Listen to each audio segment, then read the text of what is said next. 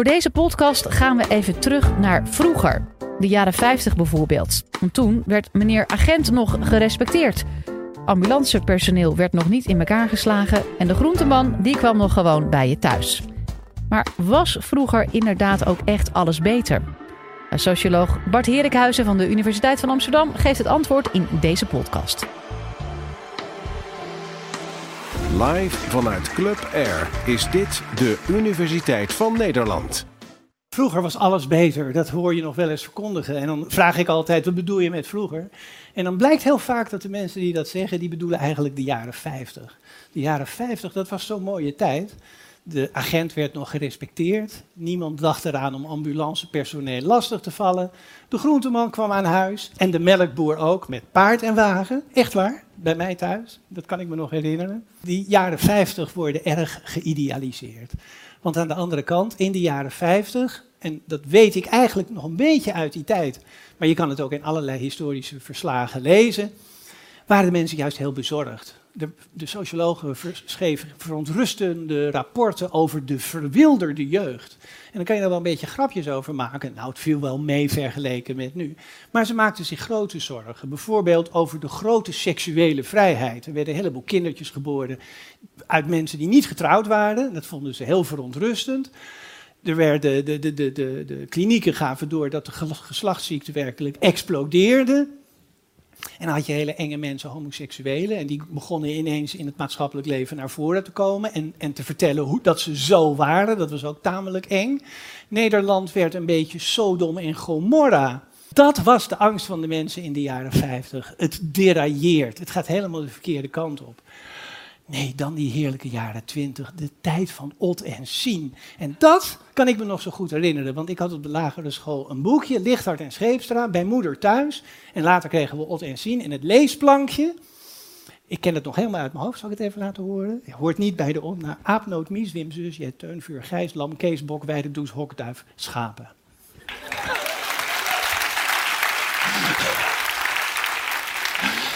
En het is zo landelijk, die schapen en dat lam en gijs, die vriendelijke zwerver, die nu misschien ja, zou worden gezien als een, als een, als een enge, enge vreemdeling. Maar in die tijd hoorde die nog helemaal bij het dorp. De tijd van Ot en Sien, de jaren twintig. Wat verlangden ze daarnaar terug in de jaren vijftig? Maar ja, in de jaren twintig dat is helemaal geen leuke tijd. Dat is de Eerste Wereldoorlog. Dat is de tijd van de loopgraven. Men verlangde naar de vooroorlogse situatie. Men verlangde naar de 19e eeuw, naar Hildebrand, naar het verguldpartijtje. Toen, toen de wereld nog veilig en, en vertrouwd was. Nou zou je kunnen zeggen, nou dat gaat een lang college worden. Want straks dan zitten we helemaal 18e eeuw, 17e eeuw, 16e eeuw. Maar dat is niet zo. Het is natuurlijk wel zo, mensen hebben natuurlijk heel vaak de neiging om te zeggen, vroeger was alles beter. Maar dit specifieke gevoel van er gebeurt nu iets en dat is zo verontrustend. Waar gaat het heen met deze wereld?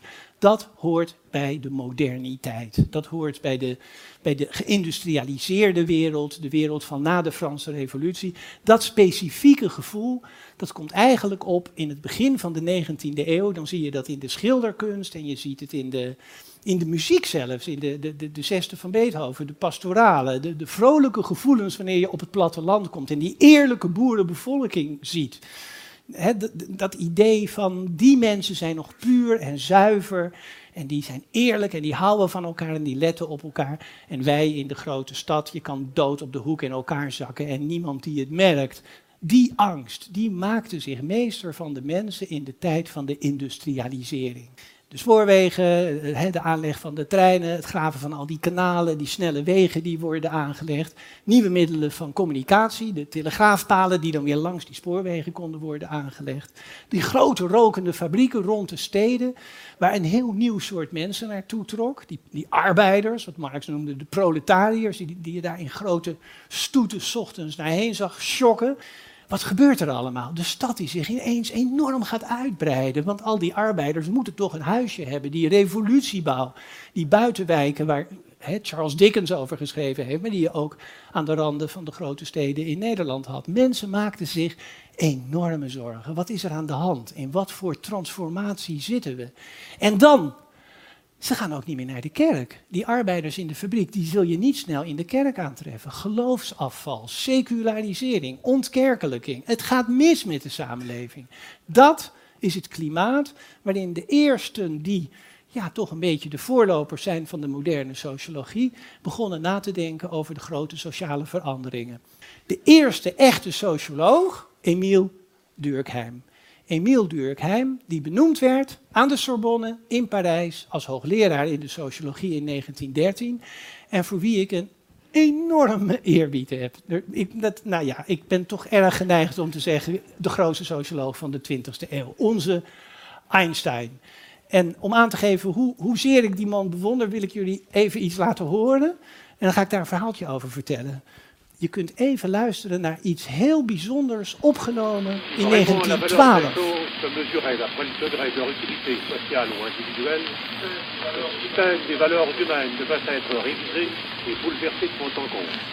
Ja, ik vind dit zo mooi, mensen. Ja, ik kan het niet helpen.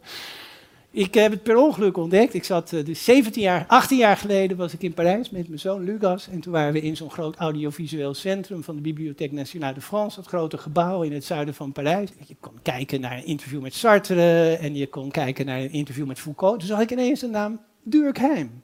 Hè? Durkheim is doodgegaan in 1917. Dus hebben toch niet een interview met Durkheim opgenomen in 1917. En ineens komt uit mijn koptelefoon dat geluid wat jullie net hoorden. En naast me zat mijn zoontje Lucas en die zat te luisteren naar Metallica. Die had een heel mooie Metallica-tape gevonden, 14 jaar oud. En die kijkt zo naar me en die zegt, Bart, zit jij te huilen? ja. Emiel Durkheim, 1858, 1917 was van Joodse huizen. Zijn vader was een rabbijn in het stadje Epinal. Dat ligt in Lotharingen, in het, in het noordoosten van Frankrijk. En de bedoeling was dat de kleine Emiel natuurlijk ook rabbijn zou worden, net als zijn voorvaderen. Maar zo is het niet gegaan. Durkheim, zoals zoveel mensen, is van zijn geloof gevallen. Op een gegeven moment kon hij niet meer uh, in God geloven en dan kan je ook niet meer rabbijn worden. Hij heeft uh, uh, Epinal verlaten, er hele, allerlei omzwervingen gemaakt, studiereis door Duitsland. Uiteindelijk is hij als hoogleraar benoemd, eerst aan de universiteit in Bordeaux, later is hij de top hoogleraar geworden in Parijs. Emile Durkheim beleefde in zijn eigen biografie, in zijn eigen leven, eigenlijk de ervaring van de moderne mens van het platteland naar de grote stad, van een religieuze gemeenschap naar een omgeving van ongelovige mensen, van de wereld van de synagoge naar de wereld van de universiteit. En dat zie je ook gereflecteerd in zijn werk. En dan met name in het eerste boek, want in dat boek vraagt hij zich precies die dingen af waar ik het net over had. Is onze samenleving bezig een enorme transitie te ondergaan, een gigantische verandering? Betekent dit dat de sociale cohesie minder wordt, dat de mensen minder op elkaar betrokken zijn, minder op elkaar gaan letten? En Durkheim geeft daar eigenlijk aanvankelijk een heel optimistisch antwoord op. Hij zegt, ik maak me daar niet zo zorgen over. Natuurlijk, een bepaald soort binding tussen mensen, een bepaald type solidariteit, wat gebaseerd is op het feit, wij zijn allemaal katholiek en we hebben allemaal eenzelfde soort huisje en we hebben allemaal eenzelfde soort opleiding. Ja, dat begint te verdwijnen, want we leven nu in een samenleving die steeds meer differentieert. Dat is wel waar. Je hebt katholieken, maar je hebt ook protestanten, en je hebt ook ongelovigen. Je hebt een economische sector, je hebt het bankenwezen, je hebt een politieke sector, je hebt het parlement, je hebt een culturele sector, je hebt de je hebt de, de, de, sector van het recht en van de politie. En dat, dat, dat groeit allemaal uit elkaar. Maar verder van te zeggen dat dat de samenleving desintegreert, is dat eerder een reden om de samenleving meer geïntegreerd te noemen. Want hoe meer sectoren van elkaar verschillen, hoe harder ze elkaar nodig hebben. Die culturele sector, die heeft natuurlijk de economische sector nodig om gefinancierd te worden. Je hebt de politie nodig om ervoor te zorgen dat de straten veilig zijn, dat de mensen van hun werk naar, nou, dat de kinderen naar school kunnen. Dus de onderwijssector en de sector van het justitiële apparaat, die hebben ook met elkaar te maken. De interdependenties, de onderlinge afhankelijkheden in zo'n sterk gedifferentieerde samenleving worden juist groter. Niet kleiner, maar groter. Dus ik zou me maar niet zulke zorgen maken over die sociale cohesie. Zo zet Durkheim dat boek in. Hij gaat dus een beetje in tegen de cultuurpessimisten die zeggen het is allemaal kommer en kwel. Maar dan, gaandeweg, begint hij toch zijn toontje een beetje te veranderen. Dan zegt hij, er moeten natuurlijk wel een aantal uitgangspunten overeind blijven. Iedereen moet het er wel over eens zijn ja, je mag natuurlijk niet stelen in een winkel. Je mag natuurlijk de scheidsrechter niet doodschoppen. Je mag natuurlijk je kinderen niet slaan. Maar bijvoorbeeld over dat slaan van die kinderen zijn natuurlijk ook allerlei verschillen tussen groepen in de samenleving. Dus die differentiatie kan ook leiden tot morele verwarring, tot het wegvallen van zekerheden over normen en waarden, tot een situatie van wat Durkheim noemde anomie. En daar maakte hij zich wel zorgen over. Gaan wij nu de kant op van een samenleving waarin het morele richtsnoer een beetje begint te verdwijnen? En dan heeft hij een goed voornemen en denkt, nou, dat ga ik uitzoeken. Heel empirisch, sociologie. Ik ben nu professor in de nieuwe wetenschap sociologie, dus dat gaan we heel netjes doen. Hoe bestudeer je de normen en waarden? Nou, dan neem je de wetboeken en die leg je allemaal keurig naast elkaar. 17e eeuw, 18e eeuw, 19e eeuw. Dan ga je kijken naar de ontwikkelingen daarin heeft hij eigenlijk niet gedaan. Hij heeft het zich voorgenomen, maar hij heeft het niet zo uitgewerkt.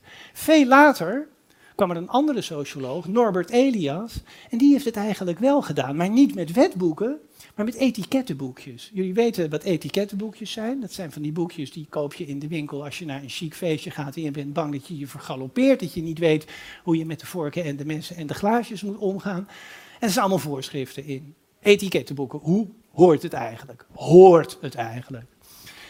En die etikettenboekjes, daarvan ontdekte Norbert Elias, Duits-Britse socioloog, die ontdekte dat die etikettenboekjes een hele lange geschiedenis hebben.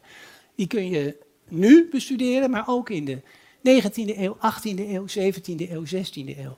En als je die dan op een rij gaat leggen, dan zie je heel interessante verschuivingen optreden. En dan zie je bijvoorbeeld dat wat aan tafel hoort en netjes is, en waarmee je laat zien dat je weet hoe je je moet gedragen in goed gezelschap, dat dat in de 16e eeuw over heel andere dingen ging dan nu. Wat doe je als je een wind moet laten? Daar gingen die boekjes over. Wat doe je wanneer je mond zich vult met smerig slijm? En dat gebeurde nog wel eens met het eten wat toen op tafel kwam.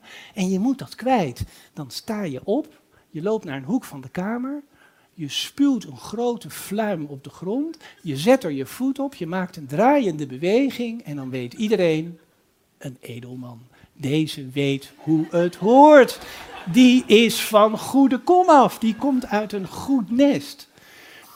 Nou, jullie, jullie lachen en uh, dit is ook heel begrijpelijk, want het is ook uh, raar om die passages bij Elias te lezen. Het gaat over plassen en het gaat over poepen en het gaat over wat je moet doen als je iemand naakt ineens door het huis ziet lopen. Hele andere dingen in de 15e eeuw, 16e eeuw dan waar die etikettenboekjes nu over gaan. Maar wat je ziet is dat er een enorme verandering is in de voorschriften. Die verandering is namelijk zo groot dat je nu al die dingen nooit meer in een etikettenboekje zou kunnen zetten. Want wij vinden het veel te vies om over al die smerige dingen te lezen. Zozeer hebben we die codes intussen geïnternaliseerd. Het staat niet in het boek, Elias maakt er niet zo'n punt van. Maar je merkt toch wel, mensen gaan tegenwoordig in de openbare ruimte minder gewelddadig met elkaar om dan zo'n 400 jaar geleden. En dat is echt, dat hebben ook historisch criminologen duidelijk bewezen. Als je nu s'nachts om één uur door Amsterdam loopt, dan loop je echt veel en veel en veel minder gevaar dat je wat wordt aangedaan dan wanneer je door Amsterdam zou hebben gelopen 100 jaar geleden, 200 jaar geleden of 300 jaar geleden. En dat geldt voor Londen en dat geldt voor Berlijn en dat geldt voor Parijs. De wereld is er veiliger op geworden. Mensen zijn wat meer met elkaar rekening gaan houden. Durkheim heeft gelijk. Die interdependentie tussen mensen, die is inderdaad gegroeid. En daardoor zijn mensen ook wat voorzichtiger met elkaar omgegaan. Dat is op zich leuk. Maar aan de andere kant, wat heb je eraan wanneer de samenleving ondertussen toch bezig is uit elkaar te vallen? Want dat is iets wat Durkheim vreest en wat je ook een beetje vreest als je Elias leest. De samenleving, de, processen van differentiatie, van steeds grotere verschillen, van steeds grotere afstanden tussen de sectoren, ook afstanden tussen individuele mensen. Dat proces gaat ook door. En dan zouden we nu dus leven in een samenleving die eigenlijk zo'n beetje bezig is te desintegreren. Gaat de samenleving kapot? Daarover gaat het de volgende keer.